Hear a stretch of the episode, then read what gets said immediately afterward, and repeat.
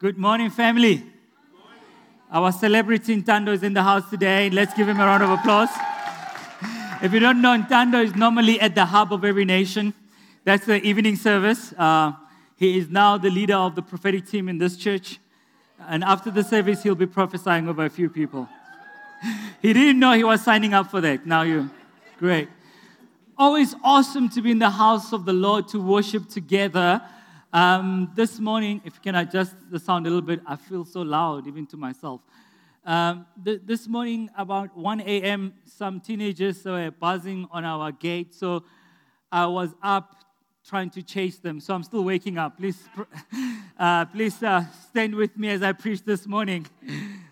Um, thank you, thank you, thank you, so. Next time you help chase them with me. I think they missed the date around Halloween. It's not yet Halloween we're studying a sermon series called Ephesians Pictures of the Church in the book of Ephesians. So we'll be talking about the church.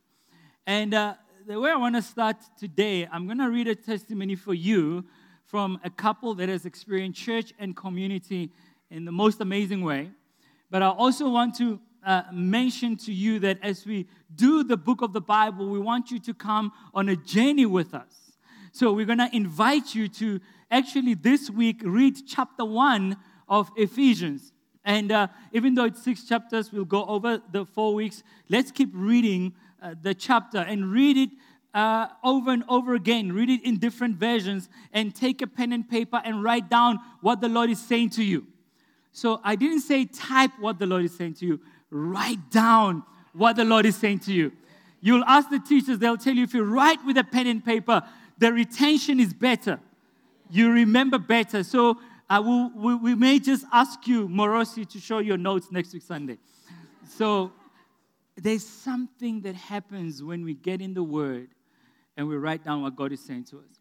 I also want to say, whenever we gather together, there's something that happens in worship through offering declaration, through the preaching of the word. I may not be able to explain it in words, but there is something that happens when the church of God gathers.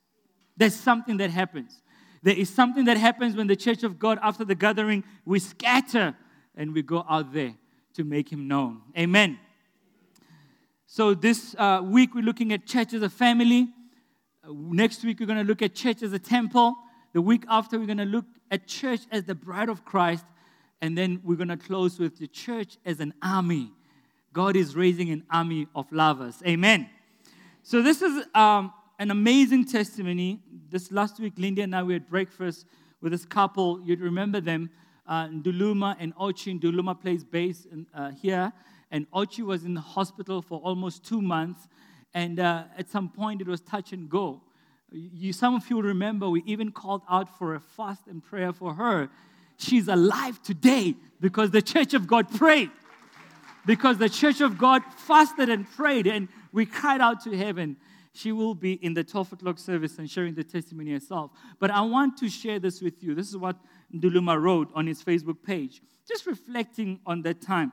When people stand with you, when they hold your hand, speak gently through your pain, when they pray because they have been burdened too, when they think good thoughts towards you as you suffer because they cannot and do not know how to pray, when they love on you with embarrassing abandon, when they hold your pain as if it's their own and do their best despite their own limitations.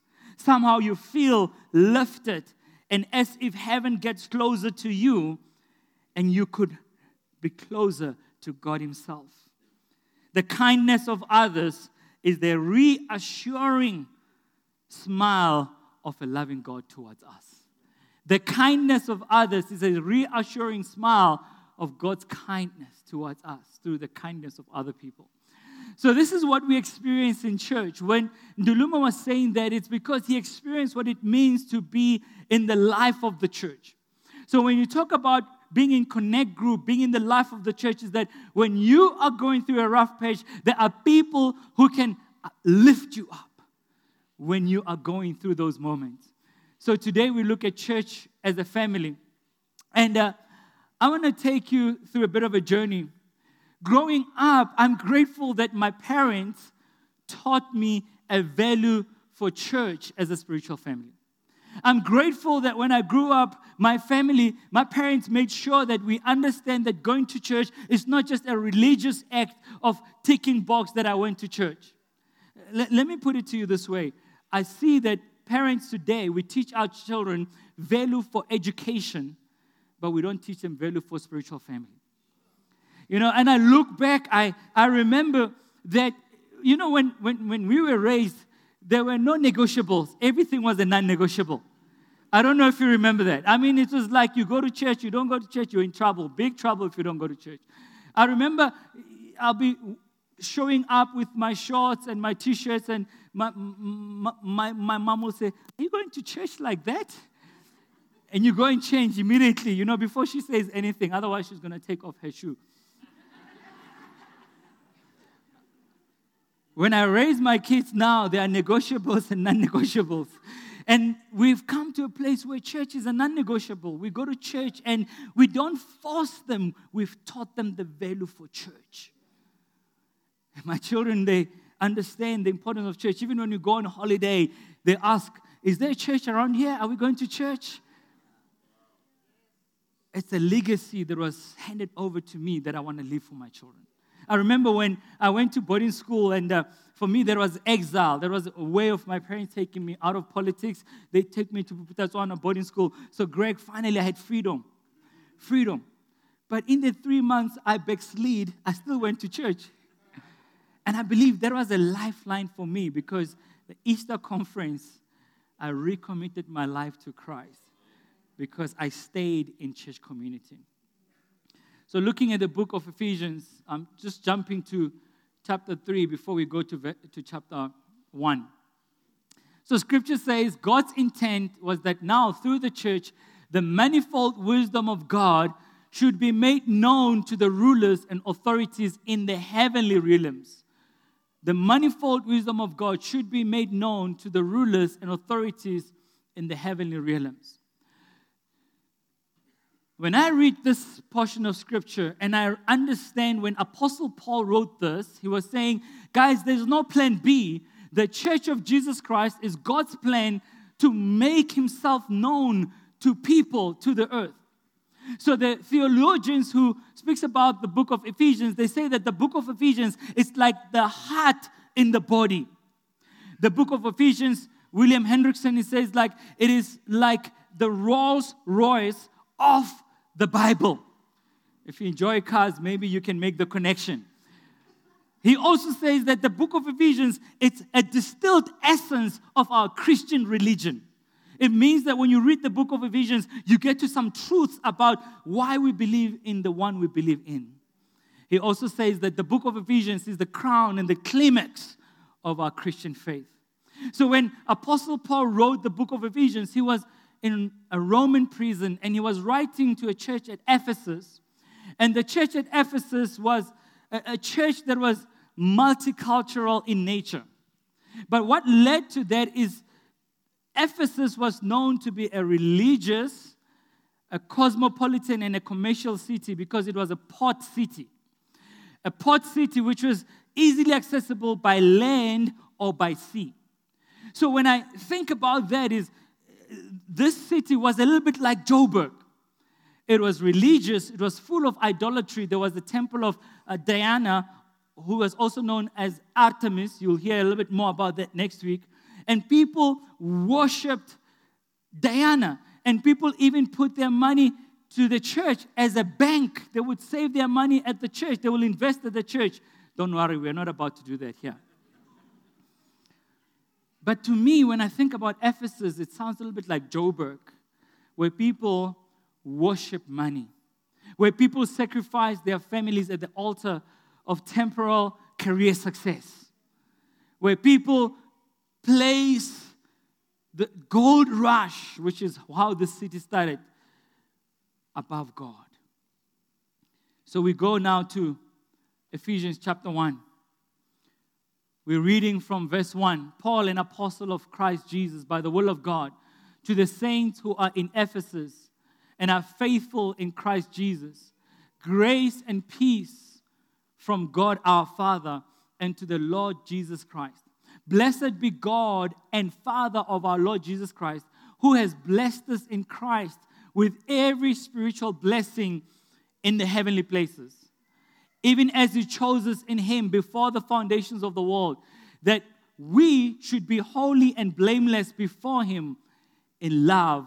He predestined us to adoption to Himself as sons through Jesus Christ, according to the purpose of His will, to the praise of His glorious grace, which He has blessed us in the beloved. In Him we have redemption through His blood, the forgiveness of our trespasses, according to the riches of His grace, which He lavished upon us in all wisdom and insight, making known to us the mystery of His will, according to His purpose, which He set forth in Christ as a plan for the fullness of time to unite all things to Him, things in heaven and things on earth. In Him we have obtained an inheritance, having been predestined according to the purpose of Him who works all things according to the counsel of His will, so that we who were the first to the hope in Christ might be to the praise of His glory. In Him you also, when you heard the word of truth, the gospel of your salvation, and believed in him, were sealed with the promised Holy Spirit, who is the guarantee of our inheritance until we acquire possession of it to the praise of his glory. May the Lord bless the reading of his word. As you can see, just reading the first few verses of this chapter, there's so much in there. It is a loaded book of the Bible. There's so much that God, through the authorship of Apostle Paul, he's trying to communicate to us. The first few phrases, right into Ephesus, it says, Grace to you and peace from God our Father. And the repetition, verse 3 Blessed be God and Father of our Lord Jesus Christ, who has blessed us in Christ with every spiritual blessings in the heavenly places. He chose us in Him before the foundations of the world. Now, a phrase like that troubles me a bit because it says that even long before God created the earth, he knew exactly what was going to happen. The Bible says Jesus Christ was the lamb that was slain before the foundations of the earth. So it means that God already had his plan to bring us into his family. You just read speaks about God our Father. When Jesus taught his disciples how to pray, he didn't say, Our God, he said, Our Father.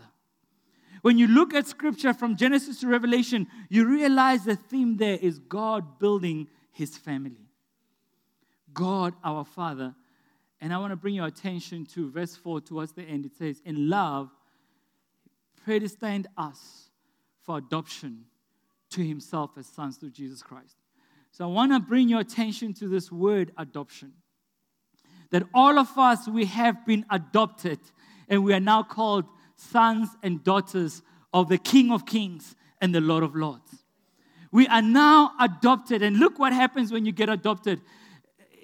Adoption gives us a new identity, access to family, and a heavenly inheritance. Adoption gives us a name that we didn't have before as Christians, as children of God. It gives us access to what we did not have access to before. And it also gives us a heavenly inheritance. Adoption connects us to God and it connects us to others. So when you look at the picture of the cross, we're not only connected to God, but we're connected to each other. We are connected to each other. So when we speak about adoption, is it leads us to connection. You know, in this church, I believe there is a spirit of adoption. I know most of you may know that David and Caroline Webb, uh, they have been running African Havens uh, ministries, which includes Child and Baby Haven and a few other projects that we have. But in this, over the years, how many babies have been adopted? 224 babies have been adopted. They are in their forever families. Yeah, it's worth a celebration. And as we go along, you will see how that is so significant because those children they will not have aunts, uncles, cousins if it wasn't for this ministry of helping them find their forever families. Now, David was sharing with us recently about the recent adoption that's currently happening as we're speaking. A young lady, about 23 years of age in the US, she prayed a prayer as a desire to the Lord and said, God, I, I want to, when I get married, I want to adopt. Now, we have to bring it to, to South African terms because I think if this lady was Tswana, she would have said, like, Abuti to the guy. so let me, let me bring context. I've been out of the game for, me, for, for a long time. I don't know how you approach a lady. You know, like this guy goes to approach the lady. I like you. I don't know what he said. So this guy goes to the lady and tells how much like and everything. Now this lady responds like this, abuti. Hey? Like, hey, daughter.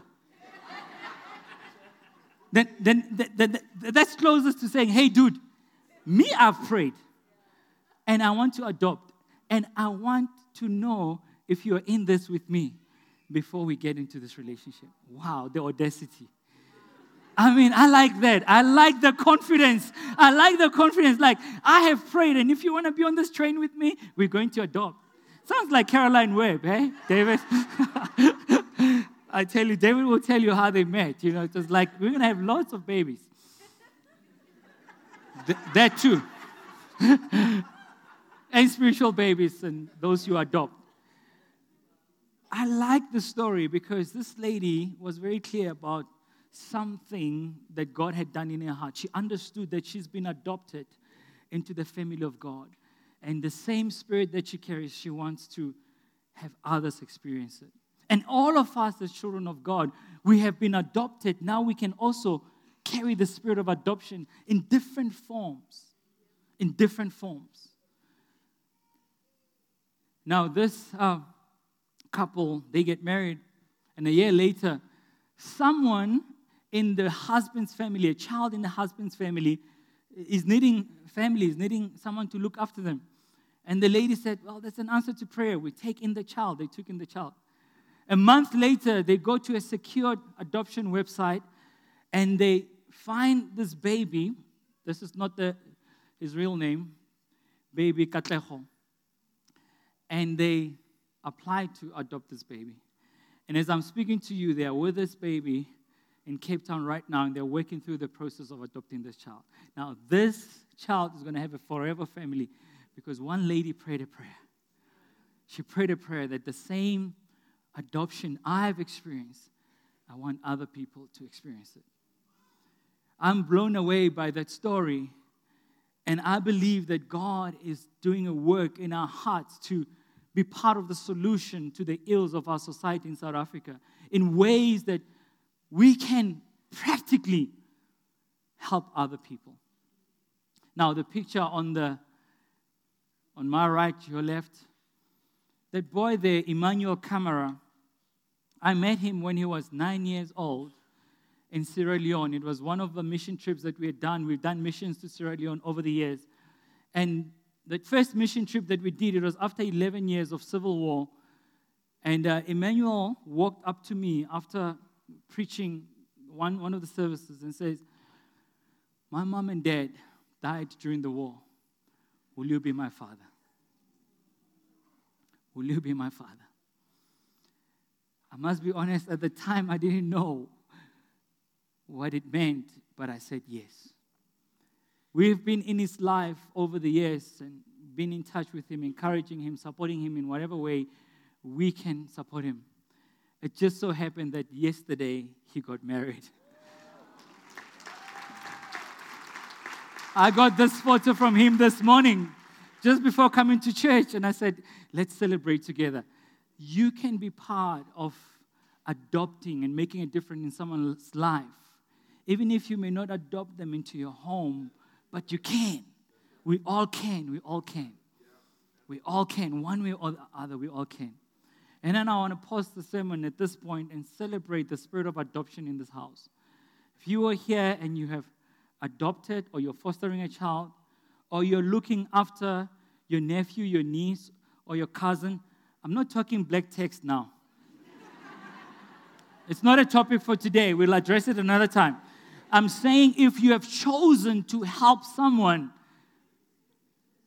maybe you're even mentoring someone, maybe you're helping someone to finish school.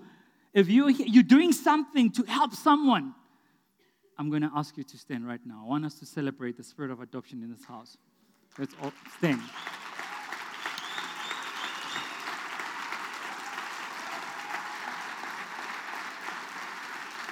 Thank you. Well done, guys. Well done. Thank you. You may sit down. Now, I don't want you to feel like, well, I am helping someone with airtime. That's black tax. Just to be real with you, I get those as well. But I'm saying that when you read Isaiah 58, it says true fasting is when you open your doors to the poor when you bring them into your home. You bring them into your home. I actually didn't realize that Sechaba is here. I've been in his life from when he was a year old. He just graduated masters in economics. Well done, Sechaba. Working at the Reserve Bank and trusting God for God to continue to use him. There's ways we can be involved in people's lives, opening up our homes and bringing them into our home. So I'm going to talk about, from the scripture that we've read, how does adoption look like?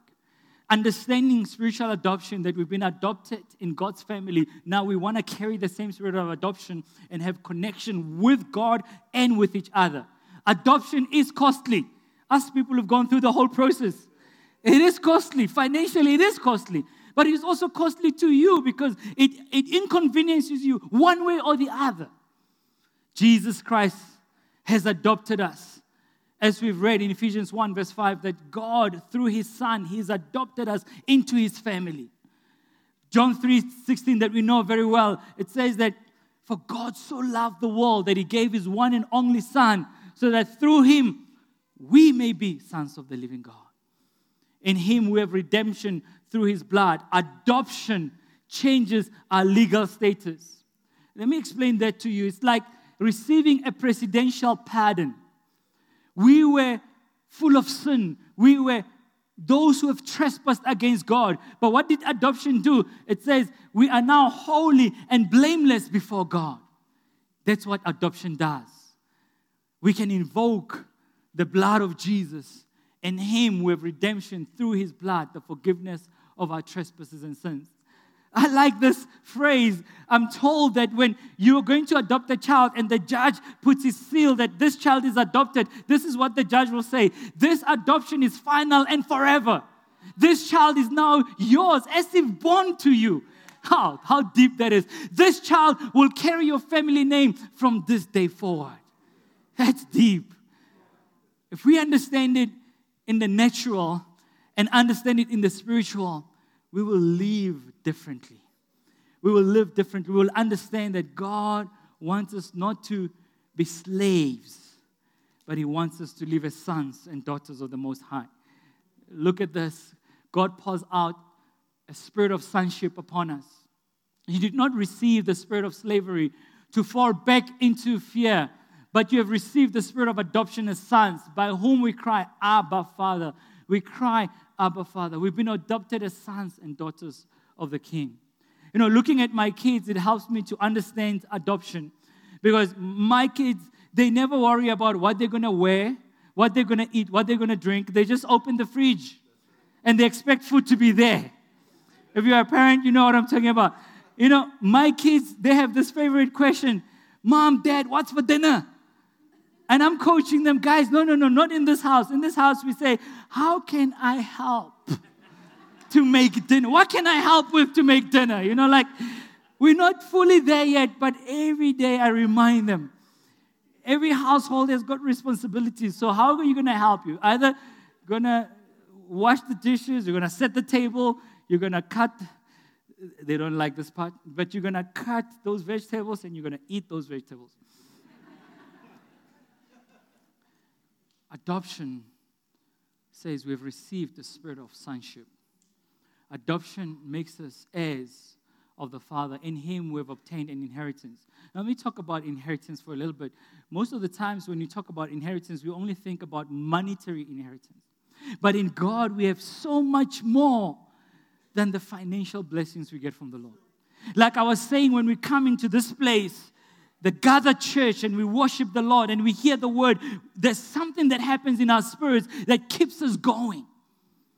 That I may not be able to explain in words, but through adoption as sons, there's an inheritance, there's a joy, there's a peace, there's a faith that happens when we gather together. You know, one of the powerful things about understanding adoption is this last one. Adoption means that we are now added into a new family that will last for eternity. Verse 14 of Ephesians 3 For this reason, I bow my knees before the Father, from whom every family in heaven, every family in heaven and on earth is named. That according to the riches of his glory, he may grant you to be strengthened with power through his spirit in the inner being. You get strengthened when you are in family. You get strengthened in the inner being when you come together. When we come together, we get strengthened because we are part of a new family. A lady was adopted when she was um, 15 years old. Her father had walked away from them when she was still very little, and the mother was an alcoholic. And uh, she grew up in a home, and she was uh, taking care of this home, but when she was 15, she got adopted. Some people get adopted even at the later stage of their lives. What amazes me the most with what she writes, it was in Russia. She says, when she turned 15, she had her very first birthday cake. She was celebrated. She said that she now understands how it feels like to have cousins, to have uncles and aunts. If it wasn't for adoption, she would have never had that experience. There is a connection that happens through adoption, that something happens on the inside. Though it might be difficult to explain, something happens on the inside. So, as a church, the body of Christ, there is a connection that God is calling us to, not only to Him, but to each other. There are some benefits, there are some things that we get through connecting with one another. Dr. Henry Cloud, before I come back to what Bill Hybels says, Dr. Henry Cloud and a few other psychologists, they say the number one cause to addiction, mental illness, and depression is lack of connection. It is when we are not connected with each other that we end up falling prey to these things. I like what Dr. Henry Cloud speaks about the map of connectedness. He says there's this four quadrants. You may experience that at work, at home, even here at church. So let's just look in, in, in, the, in the premises of the church. There are times when you find yourself in quadrant number one where there's no connection, but there's people around you. It is called crowded loneliness. You have people around you, but you are not connected. Let me explain it to you this way. As leaders, we know we can have people around us. If we don't choose to be vulnerable and open up our lives, we can also have crowded loneliness. We can have people around us all the time, but we are not connected. And then there's bad connection. Maybe you are in an abusive relationship at work, at home. That, that must change because it's going to affect you ultimately. And then there's fake connection, which is pseudo good connection, where you feel like you're connected, but actually it's fake. It's not real. In the body of Christ, what you're going for is real connection. And the best way to get real connection is when you become vulnerable. It's when you open up. But you can't do that on a Sunday morning like this. That's why we have connect groups. That's why we serve in the church, where we can have close proximity with each other. With that in mind, I want to read this. Uh, amazing quote by Bill Hybels about what the church is. I know that there, are some allegations around Bill Hybels at the moment, but still, what he said is powerful. I didn't want to sound that way, but I had to say something. There is nothing like the local church when it is working right. So reflect on yourself now, your experience of the local church. Its beauty is indescribable. Its power is breathtaking. Its potential is unlimited. It comforts the grieving and heals the broken in the context of what? Community. Healing happens in community. It builds bridges to seekers and offers truth to the confused. It provides resources for those in need and opens its arms to the forgotten, the downtrodden, the disillusioned. It breaks the chains of addictions, frees the oppressed, and offers belonging to the marginalized of this world. Whatever the capacity for human suffering, the church has a greater capacity for healing and wholeness. Still, to this day, the potential of the local church is almost more than I can grasp.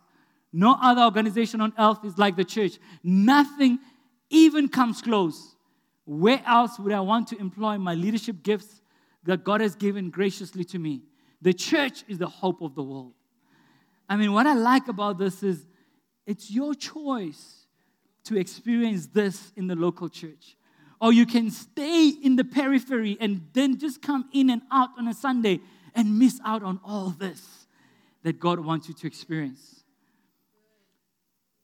So, when we talk about real connection, is you choosing to be in family, choosing to be in community, and choosing to be connected. As I said, connection with God and connection with one another. Let me ask you a question. Have you ever felt how it's like when you switch your phone on and it's just saying searching for network and it never gets the network? Have you ever felt the frustration of it's just searching and searching and then you switch it off and you switch it on again and it's still searching and searching, all right? when it's not connecting to the network, what tends to happen is you can use it maybe to read, to be to do calendar, but you won't be able to use GPS. You won't be able to make calls. You won't be able to do your WhatsApp, Instagram for those who are doing Instagram.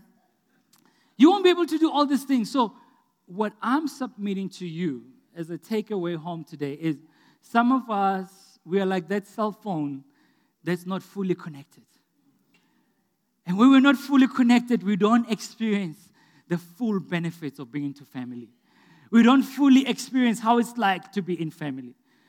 I've enjoyed being part of this family for over 20 years now because I've been enriched by being in this family.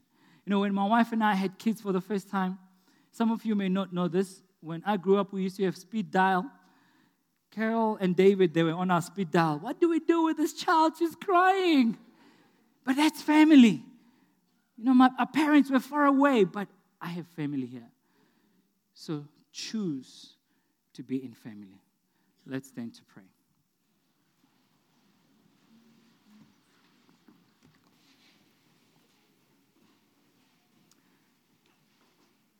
I want to challenge two groups of people this morning. The one group is you know you've not experienced this adoption into God's family you have not given your life to Christ as Lord and Savior of your life. You have not come to a place where you say, I want to be a son of God, even though the desire is there, but you've not committed your life to living for Him. And another group of people I want to challenge today, we're going to pray for you at, as we close the service. It's going to be, you know that you are in the church, but you're not in the life of the church. You're not fully connected to the life of the church. We want to pray for you.